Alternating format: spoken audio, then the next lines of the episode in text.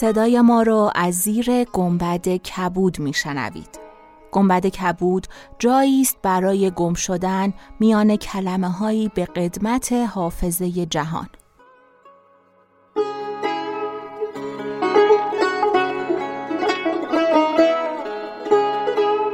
سلام من شقایق جهرومی و دوستانم شما را به زیافت نور و کلمه دعوت می‌کنیم به قسمت 25 گنبد کبود گوش می‌کنید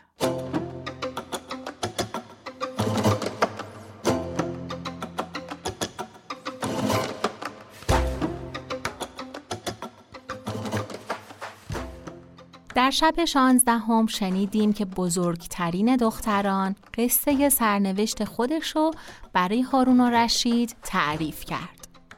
گفت به شهری رسیدند که همه اهل شهر به سنگ بدل شده بودند.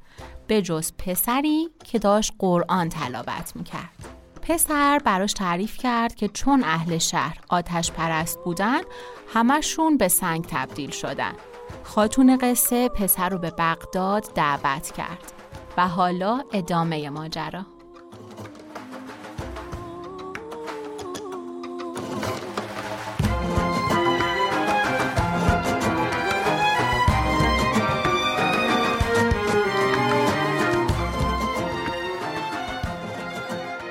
شب هفدهم برآمد شهرزاد گفت ای ملک جوانبخت دختر گفت ملکزاده را به آمدن بغداد ترغیب کردم. او سخن مرا بپذیرفت و آن شب را با ملکزاده به سر بردیم. چون بامداد شد هر دو پیش ناخدا آمدیم. اهل کشتی در جستجوی من بودند. چون مرا بدیدند شاد گشتند و سبب غیبت من باز پرسیدند. من ماجرا باز گفتم. چون خواهران من ملکزاده را با من بدیدند بر من رشک بردند و کینه مرا در دل گرفتند. چون به کشتی بنشستیم باد مراد برآمد و کشتی براندیم. اما خواهران پیوست از من میپرسیدند که با این پسر چه خواهی کرد. گفتم که او را به شوهری گزینم. و به خواهران گفتم که ملکزاده از آن من و آنچه کالا در این کشتی دارم همه از آن شما. اما خواهران در حلاک من یک رای و یک دل بودند. و من نمی‌دانستم. هنگام شام به بسر نزدیک شدیم. درختان و باغها نمودار گشت. در همانجا لنگر انداختند. پس پاسی از شب رفت بخفتیم. خواهران مرا با ملکزاده در روی بستر به دریا افکندند. اما ملکزاده چون شناوری نمی‌دانست غرق شد و به نیکان پیوست. ولی من به تخته ای نشسته شنا همی کردم تا به جزیره برسیدم و آن شب را در جزیره به روز آوردم. بامداد در جزیره به هر سو می رفتم راهی پیدا شد و جای پای آدمی زادی در آن راه دیدم. آن راه از جزیره به بیابان می رفت. من آن راه گرفته به سوی بیابان رفتم. دیدم که ماری از پیش و اجدهایی از پس او همی دود.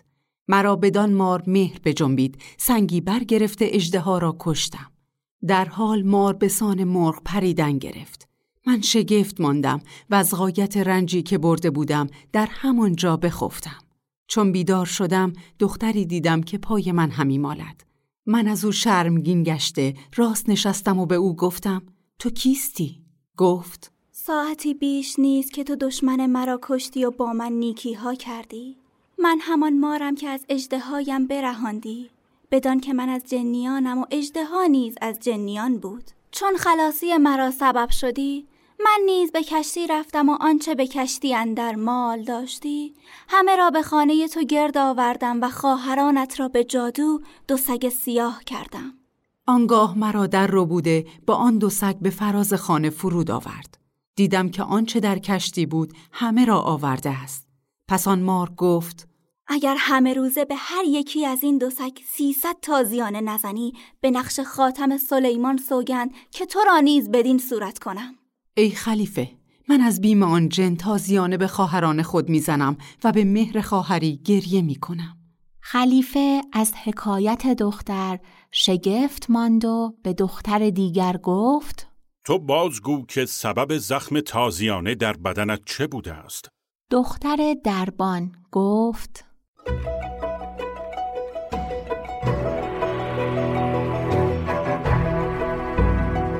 حکایت دختر تازیانه خورده.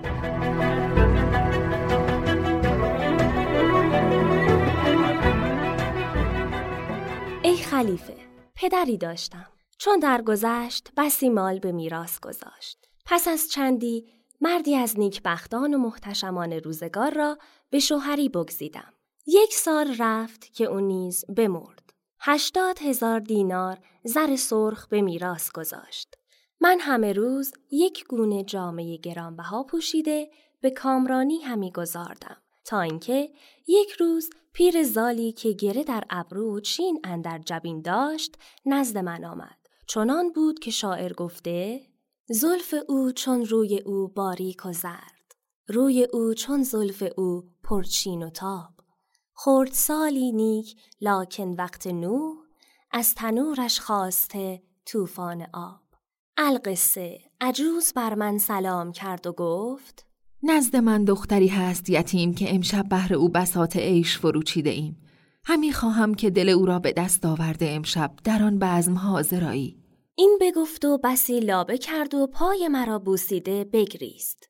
مرا دل بر او سوخت. خیشتن را بیاراستم و با تنی چند از کنیزکان برفتیم تا به خانه بلند که سر به ابر میسود برسیدیم. چون از درب درون شدیم دیدم که فرش های حریر گسترده و قندیل های بلور آویخته و شم های کافوری افروختند. در صدر تختی از مرمر که مرصب در و گوهر بود گذاشته و پرده حریری بر آن تخت آویخته. دختری زهر جبین که توده سنبل بر ارغوان شکسته بود از پرده به در شد و سلام کرد و این دو بیت برخواند. تو از هر در که بازایی بدین خوبی و زیبایی دری باشد که از جنت به روی خلق بگشایی. ملامتگوی بی حاصل تو رنج از دست نشناسد در آن معرض که چون یوسف جمال از پرده بنمایی. پس از آن بنشست و مرا بنشاند و گفت برادری دارم از من نکوتر که تو را در رهگذری دیده و دل به مهر تو سپرده است. این پیرزال به طمع مال پیش تو آمده که تو را به حیلتی پیش من آورد. اکنون بدان که برادرم می‌خواهد تو را به خود کابین کند. من بی مزایقه رضامندی آشکار نمودم و سخن او را بپذیرفتم. دختر شاد شد. در پشت پرده دری بود. آن در بکشود پسری چون قمر به در آمد. به دانستان که شاعر گفته نگاری که از رخسارش همی شمس و قمر خیزد.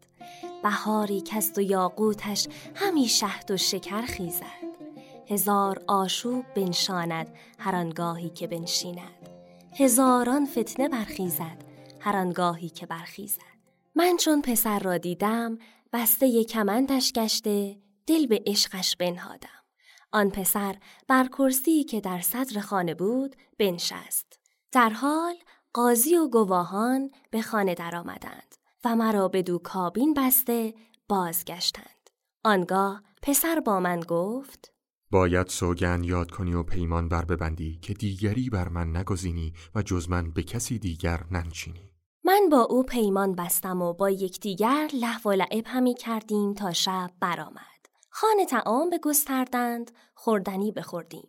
آن شب را با طرب و انبساط به روز آوردیم و در آغوش یکدیگر بخفتیم. تا یک ماه بدینسان در عیش و نوش بودیم که روزی از روزها به تفرج بازار دستوری خواستم. مرا جواز داد و عجوز را همراه من کرد. من و عجوز به بازار شدیم و در دکه جوانی که با عجوز سابقه الفت داشت بنشستیم. متایی از آن جوان خریده قیمت بشمردم. آن جوان قیمت نستود و زرها به من باز پس داده گفت زر چه محل دارد و دینار چیست؟ مدعیم گر نکنم جان نسار من این کالای مختصر پیشکش آوردم. من با عجوز گفتم اگر قیمت نستاند کالا رد خواهم کرد. جوان گفت هیچ کدام باز نستانم. یک بوسه تو نزد من بسی خوشتر از زر و مال است. عجوز با او گفت از یک بوسه چه طرف خواهی بست؟ و با من گفت ای دخترک یه بوسه تو را چه زیان دارد؟ گفتم میدانی که من پیمان بستم و سوگند خوردم اگر تو را ببوسد و تو هیچ نگویی خلاف عهد و پیمان نخواهی کرد پس از آن عجوز مرا به بوسه دادن ترغیب همی کرد تا اینکه سخن او را بپذیرفتم و سر پیش برده چشم بر هم نهادم. جوان لب بر لبم گذاشت مرا ببوسید و لبم را چنان بگزید که فگار گشت و خون از او برفت. من بیهوش شدم. عجوز مرا در آغوش کشیده به هوش آورد. دیدم که دکان بسته و عجوز محسون نشسته پس با من گفت برخیز و به خانه رو در بستر بیماری بخسب. من همه روزه به زخم تو مرهم می نهم تا بهبودی پدید آید. پس من و عجوز حیران همی رفتیم و بسی بیم داشتیم. چون به خانه رسیدیم من به بستر افتاده بیماری آشکار کردم. چون شوهرم آمد گفت چه بر تو رسیده؟ گفتم بیمارم. پیش آمده جراحت دندان اندر لب من بدید و گفت ای لوبت خندان لب لعلت که گزیده؟ در باغ لطافت گل روی تو که چیده؟ کوچه تنگ بود و اشتران بار هیزم آوردندی. چوبی نقاب من بدرید و روی مرا مجروح کرد. فردا شکایت به حاکم برم که همه هیزم فروشان بکشد. و بال کسی به گردن مگیر که من سوار خری شدم. خر برمید و من بیافتادم چوبی روی من بخراشید. فردا به جعفر برمکی بگویم که همه صاحبان خر بکشد. من گفتم غذایی بر من رفت. چرا تو با همه مردمان از بحر من کینه همی ورزی؟ چون این سخن بشنید در خشم شد و گفت نگفتمت رخ تو باغ من است و تو باغبان منی. به هیچ کس مده از باغ من گلی زنهار. و گفت بسیار توقف نکند میوه پربار. چون عام بدانند که شیرین رسیده است رفتان که فقا از تو گشاییم دگر بار ما را بس از این کوزه که بیگانه مکیده است پس از آن بانگ برزد. غلامان سیاه از در درآمده مرا از بستر دور کرده به روی خاک انداختند. آنگاه به غلامی گفت بر سر من بنشست. و دیگری را گفت پاهای من بگرفت. و به دیگری گفت این روسپی را دو نیمه کن و بر دجلش بیفکن. غلام تیغ برکشید و من به احوال خیش نگریسته بگریستم و گفتم گر حلال است که خون همه عالم تو بریزی آنکه روی از همه عالم به تو آورد نشاید. چون شعر بشنید و گریستنم بدید خشمش فزون گشته گفت تا چه کردم که تو بر من بگزیدی دگری؟ اینت بیمهری و بیرحمی و بیدادگری. چه کنم گر تو به دوزخ چو شکفته سمنی؟ چه کنم گر تو به آرز چو دو هفته قمری؟ پس از آن با خود گفتم به از این نیست که فروتنی کرده به نالم شاید از کشتنم بگذرد. پس این بیت بخواندم. ز قتل چون منی گر خاطرت خوشنود می گردد به جان منت ولی تیغ تو خونالود می گردد. چون شعر به انجام رساندم بگریستم. نگاهی به من کرده دشنامم داد و این دو بیت برخواند. خیز کن در دلبری در بند پیمان نیستی رو که اندر دوستی یک رو و یکسان نیستی. چون به ترک جان باید گفترم در عشق تو هم به ترک تو بگویم خوشتر از جان نیستی. چون دو بیت به انجام رسانید بانگ به غلام زد که این را بکش. من به مرگ آماده شدم و خیشتن به خدای تعالی سپردم. در حال همان عجوز در رسید و خود را به پای شوهر من بیافکند و گفت ای فرزند به پاداش خدمتهای دیرین من از این بیچاره درگذر که او گناهی نکرده که سزاوار چندین عقوبت تواند بود و تو نیز جوانی از خون ناحق او بر تو هم ترسم. جوانی جان من پند غلام پیر خود بشنو. مکن کاری که از دستت دل پیر و جوان لرزد به پاس خاطر تو از کشتنش درگذشتم ولی باید عقوبتی کنم که پیوسته اثر آن بر جای بماند آنگاه غلام را گفت که جامه از من بکند و شاخها از درخت برچیند و بر پشت و پهلوی من چنان بزد که بیهوش شدم.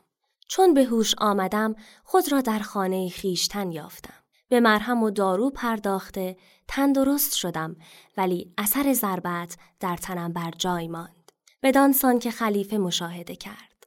پس چون چهار ماه بگذشت به آنجا که این حادثه آنجا رو داده بود برفتم. دیدم که خانه ویران گشته. جز تل خاک اثری نمانده. سبب آن را ندانستم. به پیش همین خواهر بیامدم و این دو سگ را به نزد او دیدم. سرگذشت به دو باز گفتم. او نیز مرا از ماجرای خیش بیاگاهانید. پس هر دو با هم بنشستیم و تا اکنون هیچ کدام نام شوهر به زبان نبرده ایم. این دلاله از روی مهربانی همه روزه ضروریات زندگانی از بهر ما آماده می کند. دیرگاهی بود که به دینسان به سر می بردیم. تا اینکه دی خواهر ما به عادت معهود به بازار رفته خریدنی بخرید و حمال بیاورد. چون شب شد آن گدایان برآمدند و شما به صورت بازرگانان بیامدید. بامدادان خیشتن را در بارگاه خلیفه یافتیم. حکایت ما همین بود. خلیفه از شنیدن این حدیث در عجب شد و فرمود که حکایات نبشته پاینده بدارند.